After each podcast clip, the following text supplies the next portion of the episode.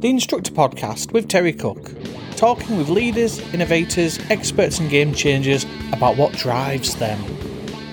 Thank you for joining me today on the Instructor Podcast. As always, I'm your delightful host, Terry Cook, and I'm delighted to be here and even more delighted that you have chosen to listen. Now, every week on the Instructor Podcast, I speak to leaders and experts, innovators, and game changers looking at ways that we can improve your driving school business. And today is no different. I am joined by the wonderful Charlotte Parker, who has joined us to talk all about social media, how we can use it to generate business, how we can use it to improve our presence online, and attract the right type of customer. Some wonderful tips and knowledge shared today by Charlotte. But before we dive into the episode, I just want to take a moment to tell you about a couple of things. So, first of all, make sure you hang about to the end of the show where I give you another one of my ever splendid Terry's tips. And also, I want to just mention I've started asking the guests for a driving song, so their ultimate driving song. And I ask Charlotte today at the end of today's episode, but I'm also going to be going back and asking all of my previous guests. And I'm going to form a Spotify playlist. I will put a link to this in the show notes, so you can go and download it, and you can listen to this, the, the listen to the Spotify playlist whenever you've finished listening to the Instructor podcast. So hopefully you'll get some pleasure from that as well.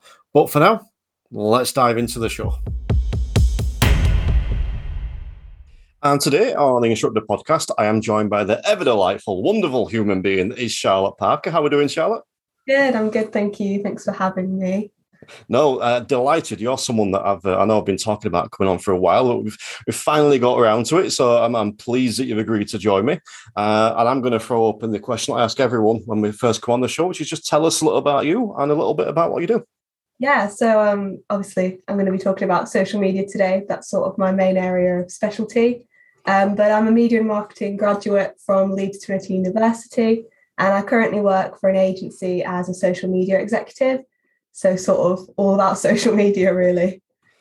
What What's the role of a social media executive? Um, so, it kind of varies as to where you work. It's not like a very defined title. Um, but for me, working in, a, in an agency, we work with lots of different clients in lots of diff- different industries. And it's my role to sort of spot trends, um, create content, analyze data, and generally just respond to customer inquiries. So it's sort of a little bit community, community management is what we call it. It's basically digital um, support, I guess. Uh, no, I like that, and I'm I'm gonna so we're gonna dive all into that in a moment. But before we do, uh, another question I ask everyone at the start of the show. Um, I am always joined by leaders, experts, innovators, and game changers. Which one of those do you think you fall into? So I want to say experts, but considering that I'm only a year out of uni, that feels a little bit above my current status. Um, but I will go with expert just because that's where my skill set is really. Um, I'd like to be a game changer in the future, but I'm still sort of learning my craft, as it were.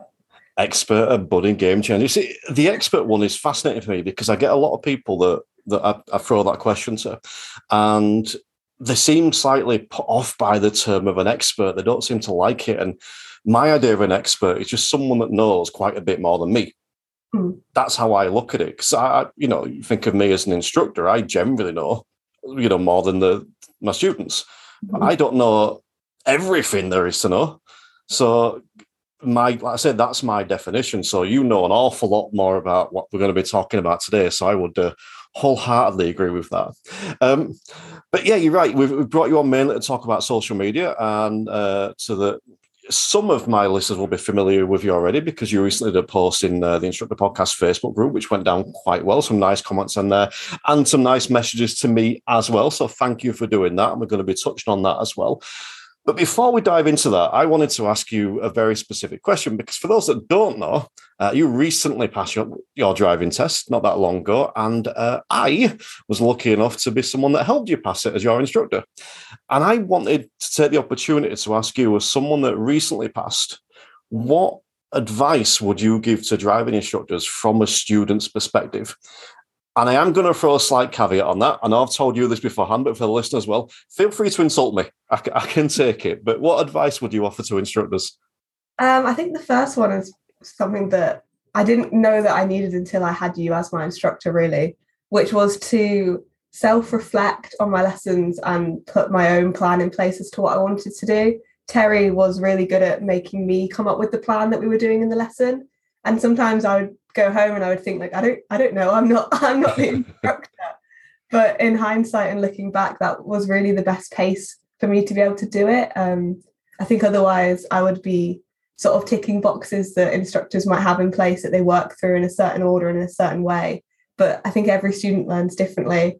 And by having the ability to sort of tailor my own lessons and what I wanted to do I was able to learn the skills at a pace that was right and pushed by Terry to learn but also felt comfortable and not too challenging each week. I like that. I like that we're starting off with a compliment towards me. That's good. But so would, would you suggest to, to instructors listening that they give that option to, to all their students um, rather than just go in with that my way or the highway approach?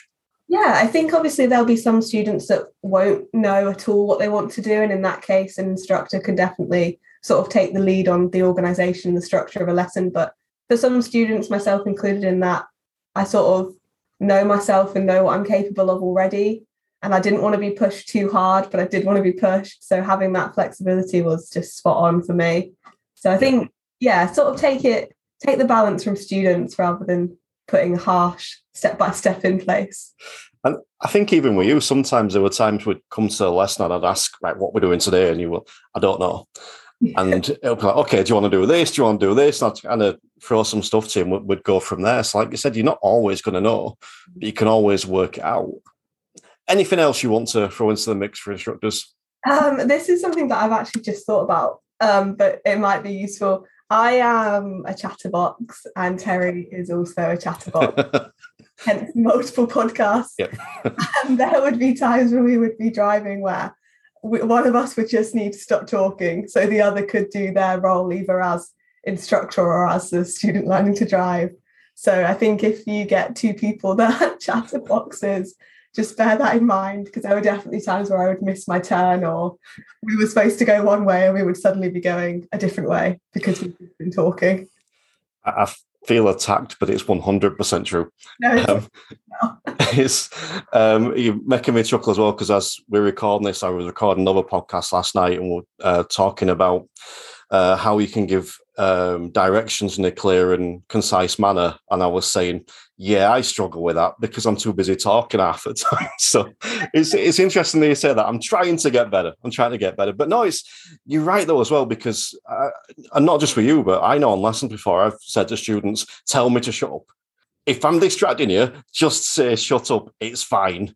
So I think that's a a really good point. And, and before I get any more offended, we'll we'll move on from that. Okay, but we did get you on for for sort of the social media side of it. And the first thing I I want to ask you is if you've got an opinion as to which is the best social media platform to be on to attract students. Okay, so I did have a think about this actually, and um, my answer is sort of in two halves. So a big thing with social media is considering who your audience is.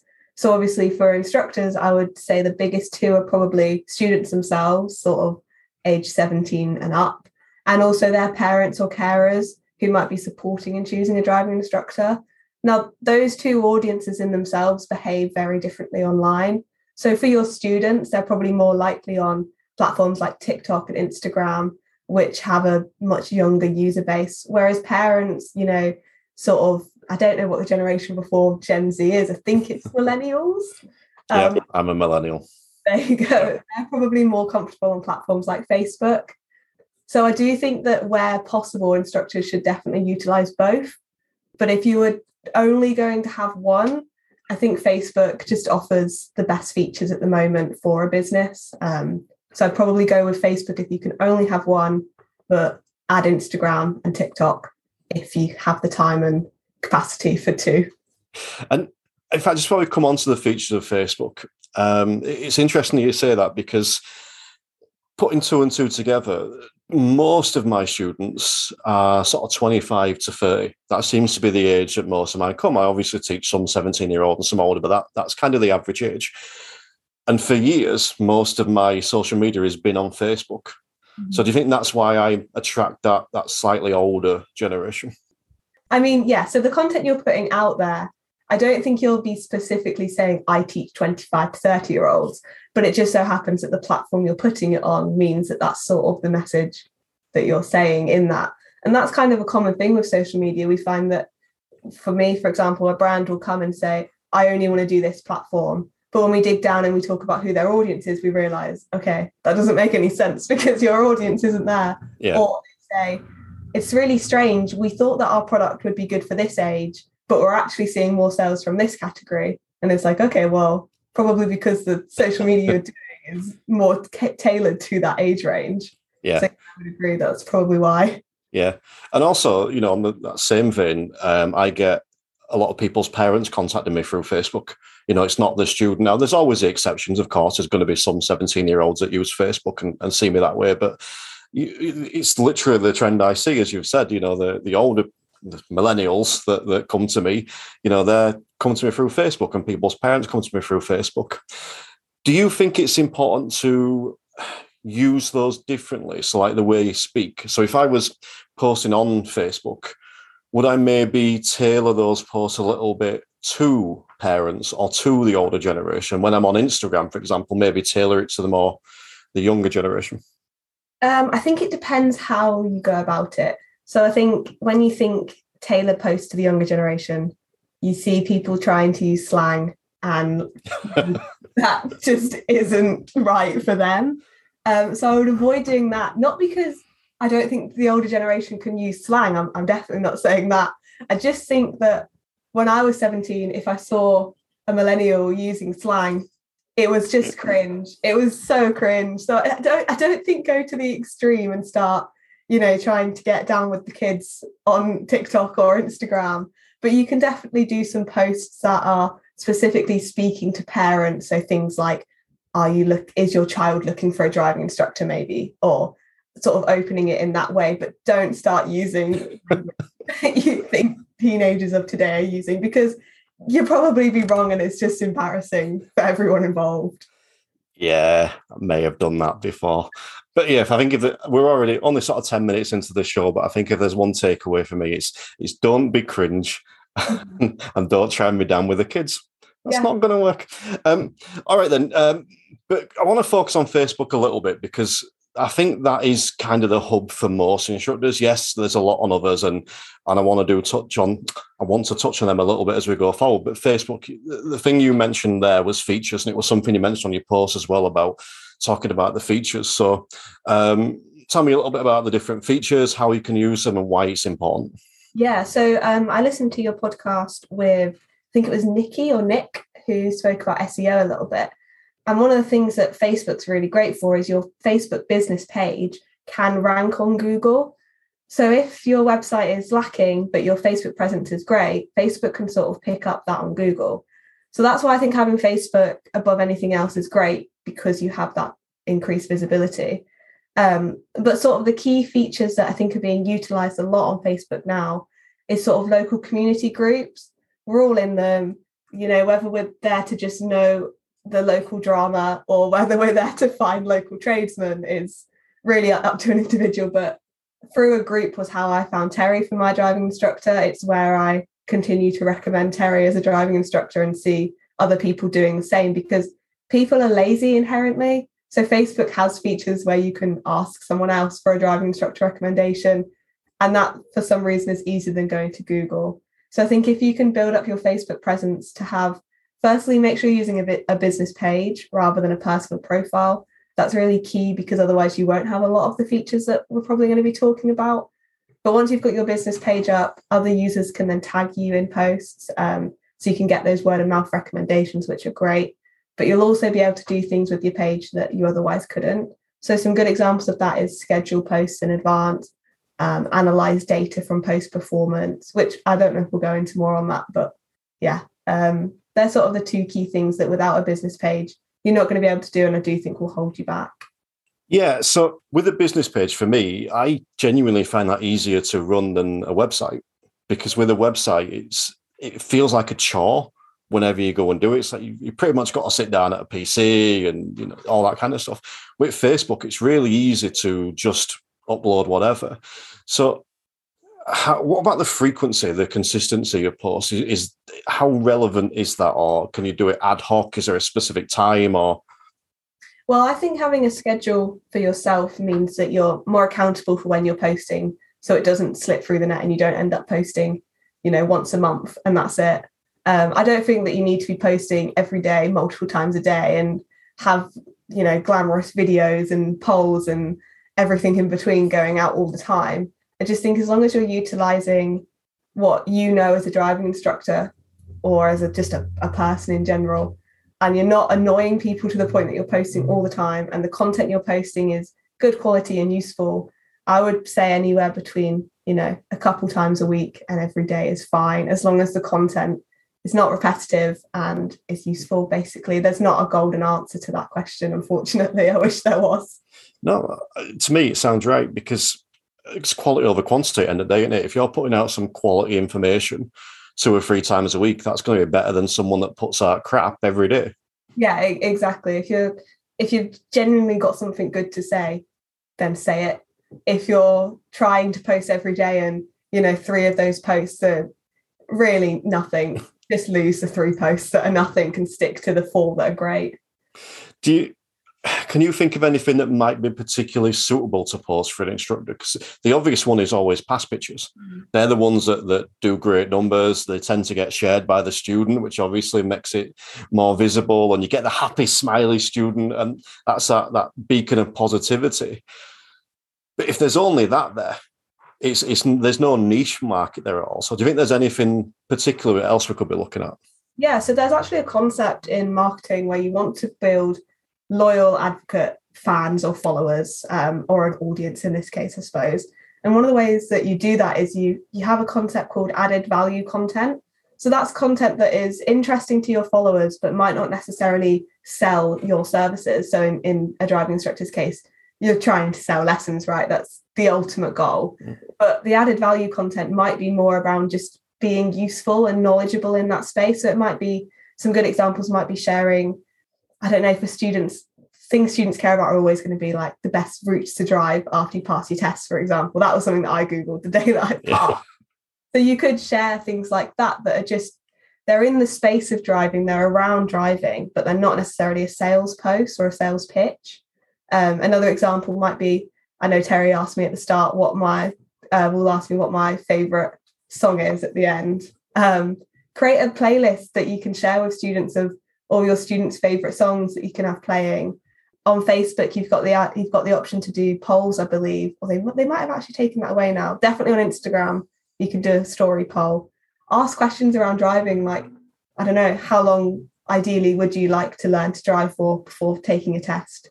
Um, how long, how many tests did it take before you passed? Because yes, you're speaking to new students, but a lot of people who will follow you will also be old or students that have previously passed but you can still talk to them and you can still do content that is for them um, because that just increases the likelihood that you know they'll recommend you and think of you next time someone's looking for a driving instructor. Yeah uh, some stuff i want to touch back on there because like you mentioned the poll side of it and one of my most popular posts ever now my admittedly my facebook driving school page at the minute is dead. I've had a very quiet few months over there but it used to be quite you know lively and lots of interaction and stuff and one of the most popular post I put was a poll, which is the worst place to drive, Leeds or Bradford? And it kind of blew up a bit and got loads of votes and shares and all kinds of stuff. But we sort of mentioning that about ex students or people seeing it that aren't students. I think that's maybe bigger than a lot of instructors realize. There's a sort of a direct example.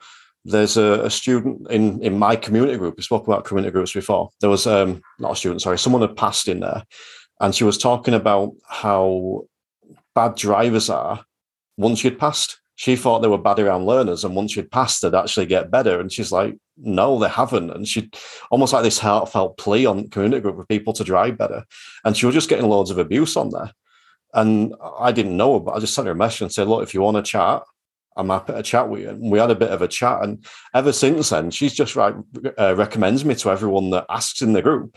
And this is just someone that I drop the message to on on, on Facebook, and that gets me loads. There's a, a hairdresser in Yeadon that does the same thing, you know, and I never taught them, but they recommend me all over because they've seen my my stuff online. Is that the kind of thing you're meaning? Yeah, absolutely. So one of the ways that you you build a loyal fan base or a loyal customer is by letting people get closer, not in like a weird touchy feely way. That's a bit. but getting closer to you as a person. So like you having a genuine conversation with someone about a topic that obviously you're knowledgeable and they were in the, the situation of someone who's passed is obviously not not necessarily distressed, but they're getting a lot of abuse. It's probably not a nice headspace to be in. You just wanted to share your thoughts, but you know, having someone who's positive and reassuring to be like, hey, I hear your point, you know, happy to chat. You allow people to build that closer connection with you. So although you might never have taught them and may never teach them or, you know, might never meet them in person, they yeah. can just be completely online, they still go away and recommend you. And those recommendations are the most valuable way of getting students. I mean, I'm sure you you, you know that already, but yeah, word of mouth is just the strongest way because you also mentioned about people almost becoming fans of the page, mm-hmm. and you know I, I can resonate with that straight away because Facebook have that um, sort of top fans badge, don't they? So that's essentially Facebook acknowledging that publicly that you know you've got a fan, we're going to shove more stuff their way. Yeah, exactly. And I think as well when that user gets the badge to use and they comment, their comments are elevated above other people's comments. So you know, if you're in a sea of not necessarily negative comments, but neutral comments, let's say, and one of your top fans comes in and says something positive about you or the wider community, their comment is shown at the top because they're seen as a more valuable user to that group. So it's also a nice way that, you know, if you're you're talking online and you do get a big discussion growing, which is obviously the goal, your top fans can weigh in on that and have more authority in the space, I suppose. Yeah, I didn't know that actually. I didn't realize. Now you've said it, I can I can visualize it, but I hadn't realized that they get put to the top, which you know, makes sense. You scroll down through the post and you always kind of see the top comment, don't you? And if that's a more positive one, you're likely to more more likely to engage in the post. So so yeah, that makes sense. Um, you spoke then as well about the goal being to create a conversation. Now I know that's not necessarily going to be the goal of every post, but I presume it's the goal of a lot of posts. Mm. What have you got any tips on the best way to create that conversation, the best way to get interaction or get comments? Yeah, so I mean the the industry best practice, if you like, in terms of conversation posts and posts to sell is sort of an 80 20 split. So if you're doing, I mean, yeah, if you're doing five posts a week, you're going to want one of them to be a sales post and the rest should be conversations. And you're absolutely right. How do you have four conversations that are valuable? And I think the way you see valuable needs to sort of shift a little bit. So it doesn't need to be that you're providing your best thoughts of knowledge and you're sharing a, just the greatest nugget of knowledge ever it can be something really simple like that post you said terry where you compared where's the worst place to drive leeds or bradford that's a conversation piece that is pretty light-hearted most people can weigh in on it you don't have to be you don't have to have passed you can have passed it's really open for who can engage with that um, and it's a simple question to answer it doesn't need to be you know a really thought out question in fact you're going to get more engagement if you're doing those simple questions because more people will care and have the time to quickly vote in a poll or comment, oh, I think Leeds is the best, or no, Bradford's definitely the best. Like it's something that people care about and is easy to do. We're just taking a slight pause in the show to thank you for listening, firstly. But also, if you are enjoying the show and you would like to support it or like some additional content, make sure you check out the Instructor Podcast Premium. Best way to find that, head over to www.theinstructorpodcast.com or you can find the link in the show notes. Now, over there, we've got a whole host of additional content, including the most recent episode of the Standards Check Checklist, where I'm joined by the, the ever delightful Kev Field, and we spend a good 40 minutes diving into the topic of word directions and instructions, clear, concise, and giving him plenty of time. Really good episode. That's a sixth episode of the standard check checklist so far, and obviously plenty more to come. We've also got a brand new series starting called Driving Business. The first episode will be out in the next couple of days, and that features Dan Hill of My Drive Time. And we kick that off talking about some of the most common faults people make when they become a driving instructor. Really fun episode, over an hour of quality, and uh, I'm sure my Patreon guys are going to love listening to that. But it's not just all the awesome content you get, you also get some really wonderful discounts. So, sign up to Instructor Podcast Premium will give you a 16% discount on GoRoadie. It'll also give you a 33% discount on Bob Morton's Client Centered Learning. And you can get a 50% discount off of Lee Sperry's ADI or PDI Doctor. So head over to that and you get a 50% discount off everything Lee Sperry is offering. And all that for just £10 a month. And if you don't like it, you can leave. You can jump in, get access to all that wonderful stuff, and then obviously leave. But I'm sure you won't. I'm sure you'd stay about. If you don't want more content, you could always sign up anyway and just not use it, or you could sign up for the two pound tier. So sign up for two pound, you get absolutely nothing except my eternal gratitude and a warm, fuzzy feeling inside, and that goes a long way to helping me with the running costs of this show. So check out the Instructor Podcast Premium at www.theinstructorpodcast.com. But for now, let's dive back into the show.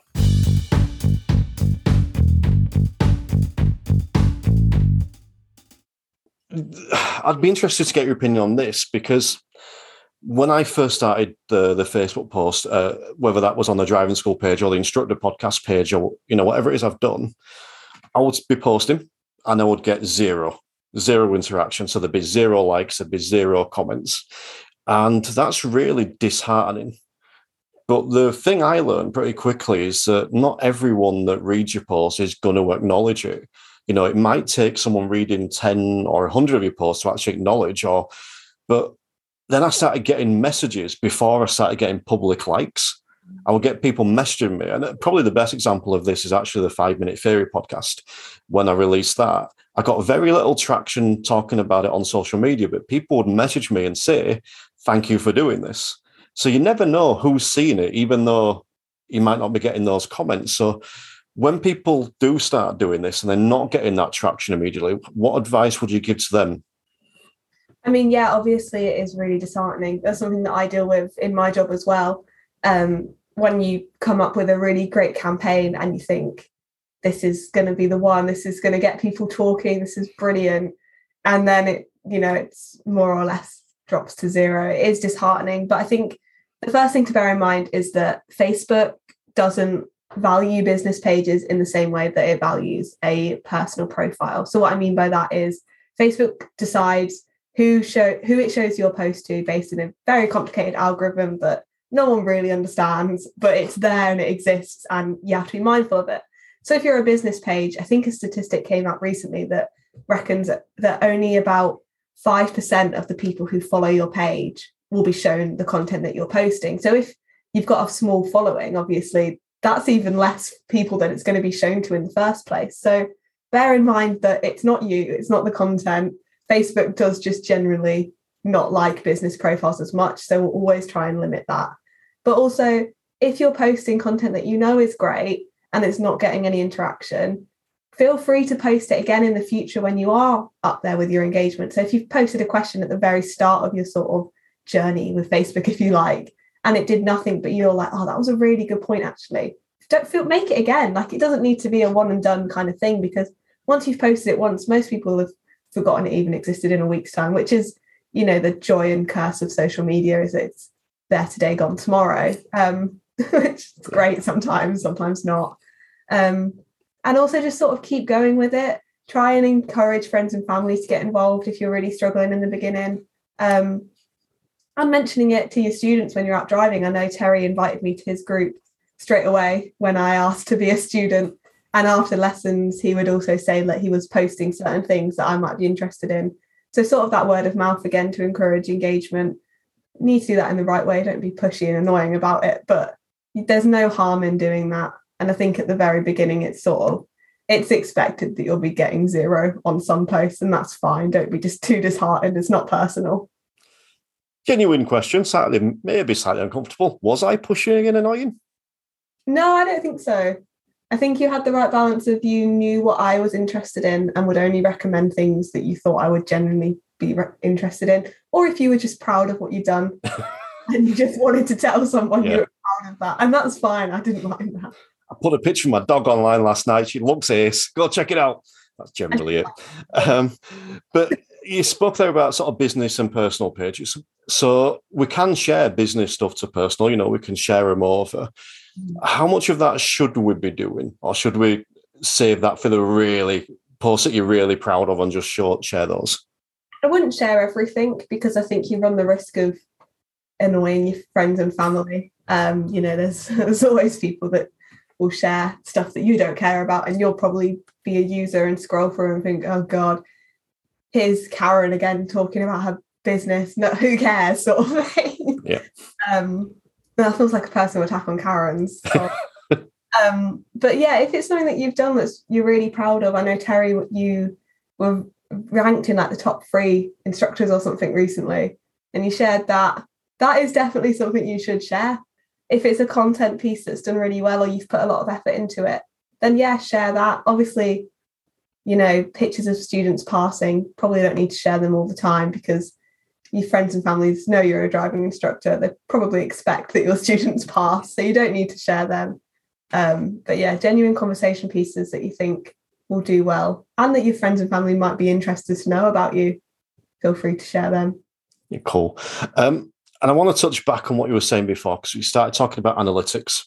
Mm-hmm. And I think in Facebook in particular, there's a lot of resources you can use to look over your data. So, do you want to tell us a little bit about that?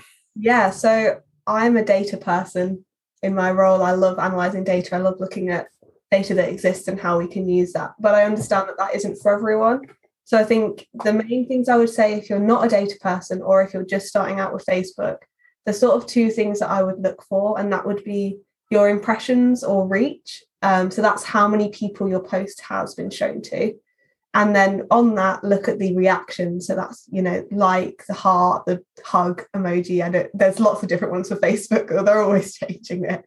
Um, but look at those two metrics because, you know, if your reach is low, so say your post has only reached maybe 50 to 100 people, but you've got like four or five reactions from that, that's really good. That engagement rate is really strong because although, yes, okay, five's a small number, you've only reached 50 people in the first place. So look at that and sort of decide from that which posts are reaching the most people and maybe do more of that um, or do less of that if it's one that's done badly. I'm going to ask your opinion on a couple of things here then, because I kind of look at those metrics in the same way as I look at sort of podcast statistics, downloads, and whatnot. In the if I released a brand new podcast today, the first 10 podcasts, I don't care how many downloads I get.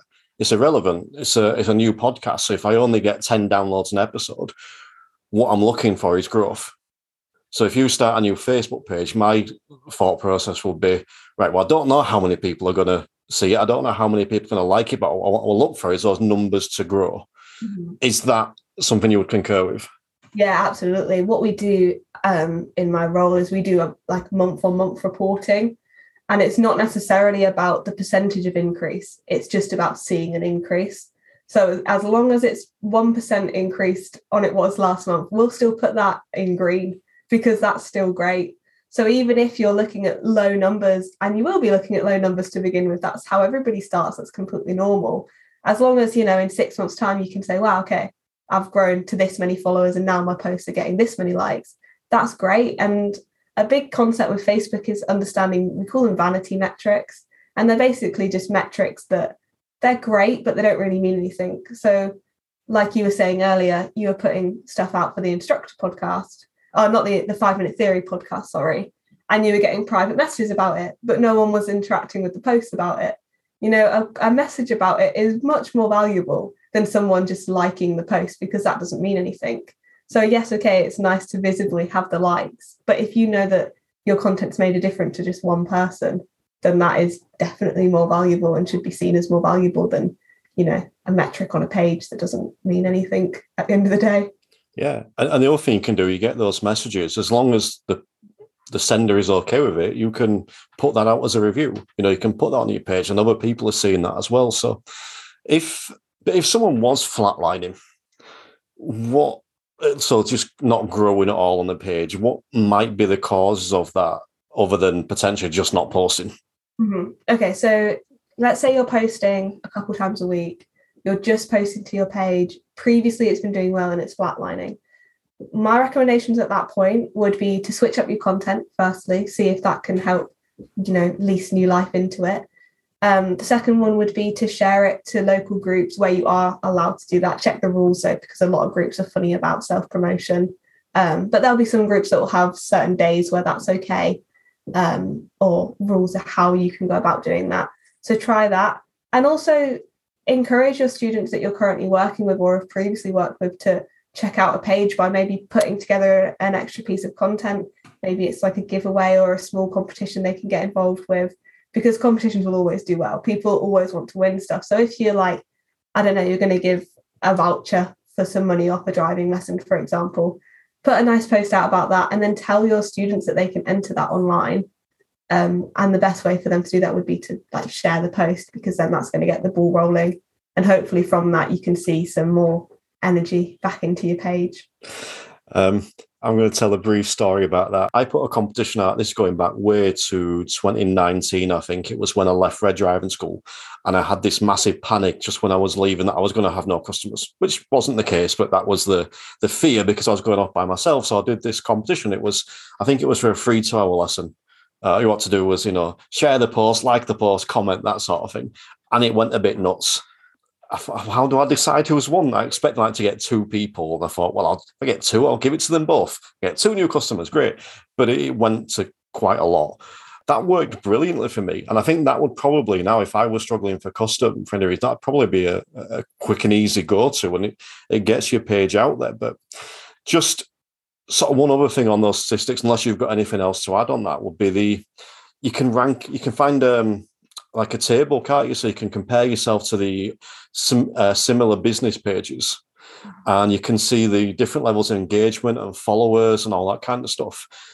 Is that worth doing in terms of comparing? Just because I think give yourself little targets as well, or I think it depends on how you are as a person. If you know that comparison for you puts you in a negative headspace, just don't do it.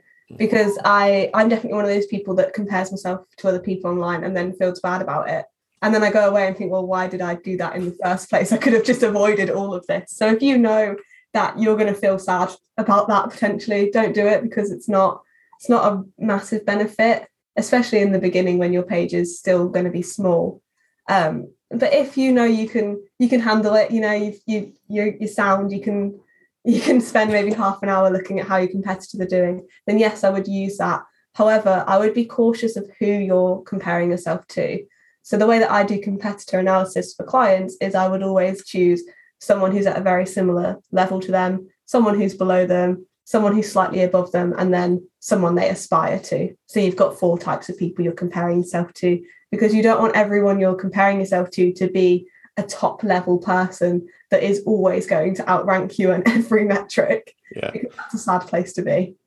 I think where I find that useful is to look at the the ones that are doing well, not necessarily like you would say the big ones, but who's getting good engagement and whatnot. And I'll, I'll look at those because a lot of the time I think it's, it's kind of what you said before, vanity metrics. Sometimes it'll be that um, a, a past picture mm-hmm. that gets a lot of likes, and I think, well, I can't do much with that. But then you'll go and look at someone else's site, and it'll be a really interesting you know, just really interesting piece of copy, and you think, oh, cool, yeah, I like that. I'm going to do more of that. So I think you can take inspiration from it as well. Um, just regarding the analytics side, anything else you want to touch on there? Any other tips around that? Um, no, I don't think so. I think um, the main thing with you, when you start looking at your analytics is yes, you should be looking at them, and I've just said how important it is to look at them, but don't get too bogged down by it you know the metrics aren't the end of the world if you're putting content out and you're happy with the content you're putting out regardless of how it's actually performing. Still keep doing that because you should be posting things that resonate with you as a person. Um, and if you're always just trying to be a people pleaser because you want a certain type of customer it's never going to end well. So you know look at the metrics and do what you can with them but don't necessarily make it the be all and end all of your performance and why you do things on social yeah. Um, okay, so I, I, want to kind of touch on to the some of the other social platforms now, but I think a good way to do that might be to talk about Reels a little bit because that's the the new big feature on Facebook. Uh, so I think the first question around that will be how important is it to use the new features that any social media platform brings out? Oh, the most important, if not the best way to grow your account, is to use the features that the platform is currently pushing. I think um, we were talking about this just before we started recording, but I have two guinea pigs that I have an Instagram account for. And I've had that Instagram account for maybe about six weeks now. And they've gotten themselves to 8,000 followers, which I have never done that sort of those sorts of numbers in that length of time before. And the only way that I've done that is through using Instagram Reels. Um, I think two of their reels have like half a million views now, um, which I would never have done anything near that if I was just posting, you know, a static image on your Instagram feed. But now those reels have come over to Facebook. All that tells me is that, okay, they're working amazingly on Instagram. Let's put it on more platforms because ultimately Facebook wants to make money and it wants to do that by keeping you on its platform. So reels are quite sticky in the sense that once you're in the loop of swiping, probably not going to stop for a while. I'm definitely, you know, slave to my phone in that sense. Um, so if Facebook started doing that, then that obviously means that they're doing something right with that feature. So if you can get involved in that, then absolutely go for it because you might see nothing, but you might also see some very, very strong results. So with a reel, now whether that's on Facebook, Instagram, or even going on to, to TikTok, do we need to do funny dances and, and all that kind of stuff, or can we put out the content that's still relevant to the the, the learners essentially? Yeah, uh, that's the big fear. Whenever I tell clients that I want to do TikTok for their business, they think, God, I'm not dancing. That sounds awful. I do not want to start learning how to do these crazy trends. Um, and that's not really what TikTok is all about. Yes, okay, that's the content that I see because I enjoy it. But from a business perspective, there are things you can do that are still highly relevant to your audience, but make the use of a trend. So the best way that I find to do that is to scroll through your own reels and find one that you can sort of recreate that's got great audio. It might even be basic as like, here are three tips to put to how to feel good on test day here are free tips to pick yourself up if you have a bad lesson. And it can be things like that that they're using the audio that's trending. So there's there's two ways you can trend on a reel. It can be through the audio doing really well or your video doing really well. Um, and the audio is where I find it easier because you can use someone else's idea that way. so yes, use the feature. You don't have to dance. Make it relevant make it fun. Like it should be fun. It's it's a seven second video, sometimes slightly longer, but it's a very short piece of content, and that's the point of it. It should be short, engaging. Um, try not to cram too much information and just give it a go. Would be my advice because it is a bit scary when you first start doing video. Is that why I keep seeing the same songs over and over again on TikTok? Because that's the one that's trending. Yes, absolutely. Right. And if you if you use your TikTok account and you like any posts with a certain audio, you'll probably see that audio for at least another week. so I have managed to train my TikTok algorithm so that now I get dogs, nice. I get people criticizing conservatives, and I get Tom Holland doing that dance when he went on lip sync battle. They're the three sorts of videos I get on my TikTok. I've, I've done well to train it that way. But I'd love to get your opinion on this then, because I've done a bit on TikTok, not a lot, but there were two videos that did really well. Uh, sorry, uh, one video did really well. That was, I think it was 15 seconds long, and I, I tried to do the entire cockpit drill in 15 seconds. So it was like an edited short burst one, and that got something like 100,000 views and loads of likes and loads of comments. But all the comments were one word because there was one thing I missed off of it. I think it was a seatbelt or something. I can't remember, but I missed one thing off. So the question I put on what did I miss? And everyone was just commenting the, the one thing. But when I do the videos, which is me facing the camera, and like you said, it'll be top three tips or, or whatever, they don't do anywhere near that well. But a lot of the times the comment and engagement is a lot better. So is there sort of importance to both of those types, or would be one preferable to the other? I think there's value in both of them, in all honesty. Um, obviously, the first one where you're reaching 100,000 people and getting one word answers is great for your brand awareness. And that's something that you should look to grow. And then the ones where you're, you know, posting something more specific and getting more specific comments, that's really great for your engagement.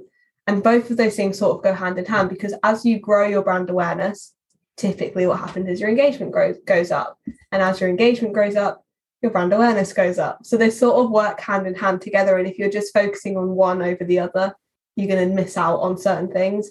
I think if you're more comfortable doing a certain type of video in the beginning, focus on that and you know don't you don't need to be focusing on everything all at once. I think that's something that's really important in social is to not overstretch yourself. But if you're going to do one type of video and you know this video I want the goal of it to be this, then you can focus it much easier on what you actually want to achieve from that. Yeah. Is is there a preference, would you say, uh, between reels like on Instagram or, or TikTok? Or do you think same video on both? I think um, as a, I'm Gen Z, I'm 22 years old, so right in the middle sort of of that era at the moment. I prefer Instagram Reels. Um, I, I use TikTok, but I'm not obsessed with it in the same way I am Instagram Reels. But on the flip side of that, I've had friends who won't use Instagram and they'll only scroll through TikTok.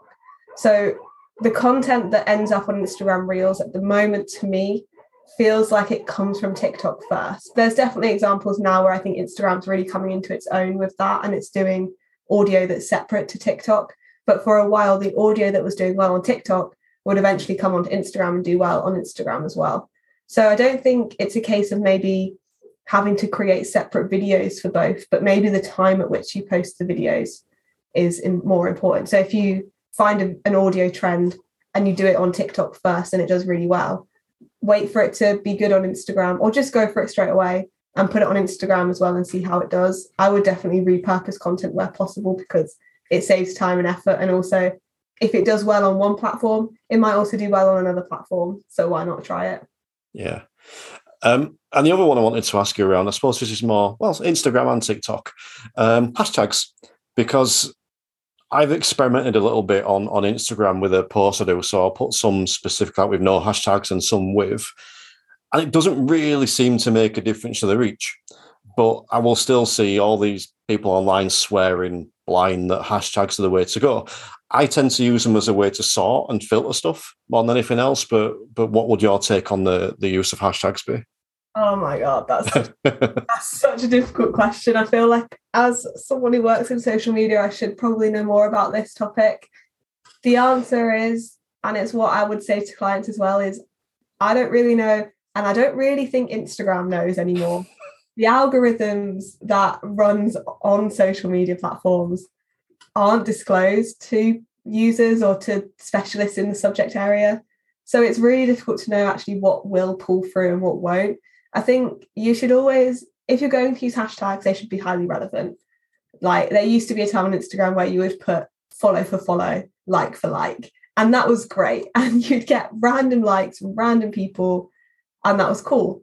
We're not really in that age anymore. We've sort of moved past that. We're much more sophisticated in our use of social media now, or I like to think that we are. Maybe we're not.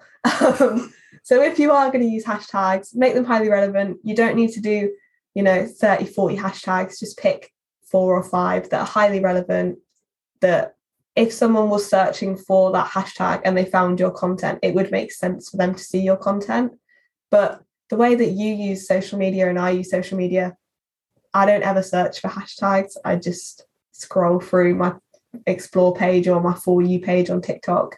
So yeah I, I don't i don't fully have a good answer for that unfortunately that's a perfect answer. I'm not going to lie. Um, it kind of corroborates what I was saying when I, with my experimentation thing, and I think almost touching back on what you were saying before, if you're getting likes off, so for my driving school page, if that was to start getting random likes off people all over that have no relevance, well, that means nothing to me, you know, especially if, like you said, that only a certain percentage of your audience is seeing it. Well, if that's then being seen by people that aren't going to buy driving lessons, is less relevant. So no, I think it's it makes sense to me. Um, and I suppose the last question around that, again, if you've got anything to add, I'd be interested in your take on stories because I used to really like a looking at stories. I found I often find them more engaging than than reels and whatnot. And I used to like doing them. I've dropped off a little bit now, but I used to really enjoy doing them. What's what's the your thoughts on stories? Um, I actually still really love stories. When I open Instagram, it's still the first point that I interact with. I'll still look at stories first. Um, I think we're stories should definitely be used different to how you're using your other posts, and they should be more of like a personal, maybe behind the scenes, uh, using the stickers that you have that ask questions and polls.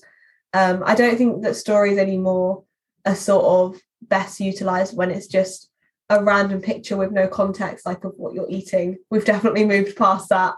Um, but there's still a place for stories. I love stories. I use stories myself and I follow brands and create stories for brands that do it really well. I think the best way you can use stories is to sort of use the highlight feature. So on your Instagram page, you can set up highlights with different categories and you can sort your stories into those highlights. So maybe try and define three or four key areas that you want to do stories on. So it might be behind the scenes as a good example. Um, I'm trying to think of other driving instructor ones that would be relevant. Maybe um, test tips or past stories. Um, even like silly things like car jams that you're loving that week. Things like that that offer people a little bit more insight and a way to engage with you is really valuable still. But just bear in mind that stories aren't where customers buy or convert typically. Yeah. I find I, I, agree with you. When I open Instagram, it's the first place I go still, uh, and they always feel more interactive. I think whereas when you scroll on Instagram or Facebook, it's really easy to scroll past. But as you said, you've got the, the all sorts of questions and polls and stuff. So yeah, I think they're more interactive. But and then just to wrap up, we we spoke a lot there about driving schools and, and, and targeting a certain audience, but a lot of instructors as well will target and want to reach other instructors. So, for example, the instructor podcast, I'm not desperate to reach learners with that. Um, or there may be courses or training for instructors.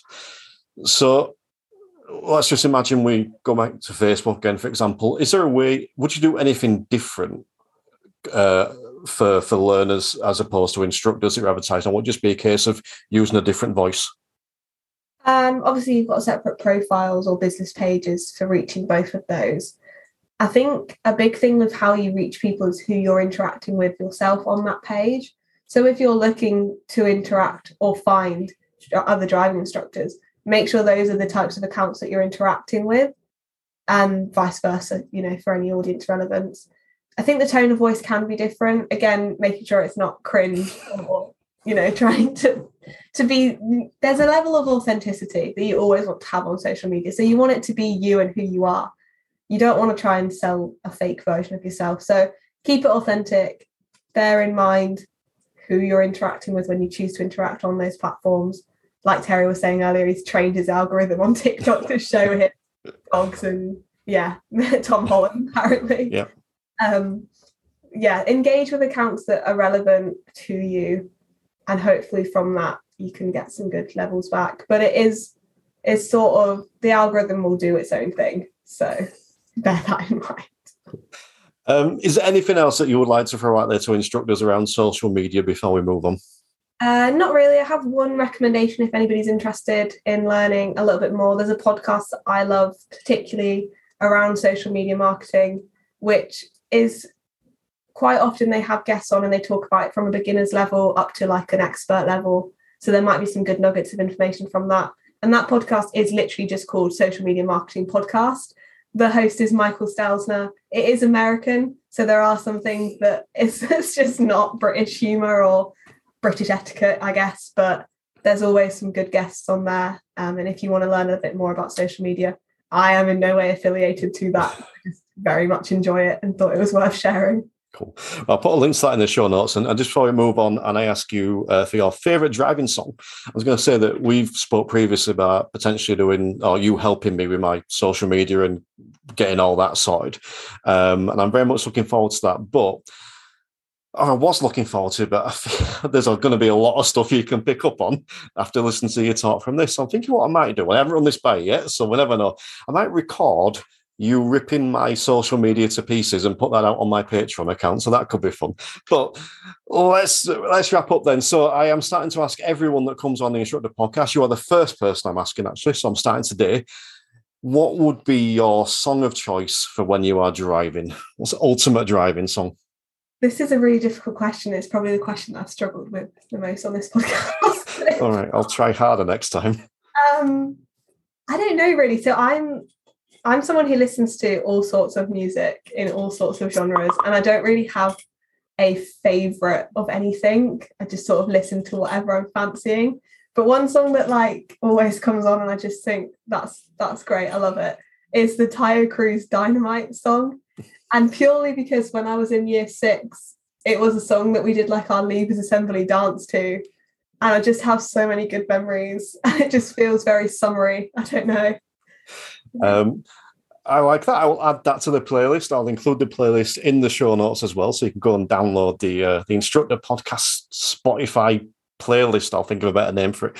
But just as a slight bit of amusement for you, um, when the you know, like Spotify do your most played song at the end of the year and, and whatnot. The most played my most played artist last year was Lady Gaga.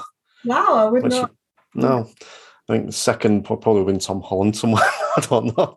Um, all right. So, uh, really appreciate you coming on. Do you want to tell people where they can find you and anything that you have to offer? Yeah, sure. So, the best way to find me is either through Terry's page. I'm on there. My name's just Charlotte Parker. Um, or you can email me. I have a very strange email address, but it is cpmarketing at pickleparker.co.uk. And that is Pickle Parker as in P I C K L E P A R K E R, Pickle Parker. and that address will be going on the cover art. so it amuses me greatly. Um, but no, that'll be included in the show notes. If you're listening, make sure you go and click on that so you can get in touch with Charlotte for all your social media needs. Uh, yeah, so thank you. Really appreciate you joining us today, uh, especially because I know you are recovering from a bit of illness and you have indeed perked up for this hour. So uh, I really appreciate that. Thank you for your time. Thank you. Thanks for having me.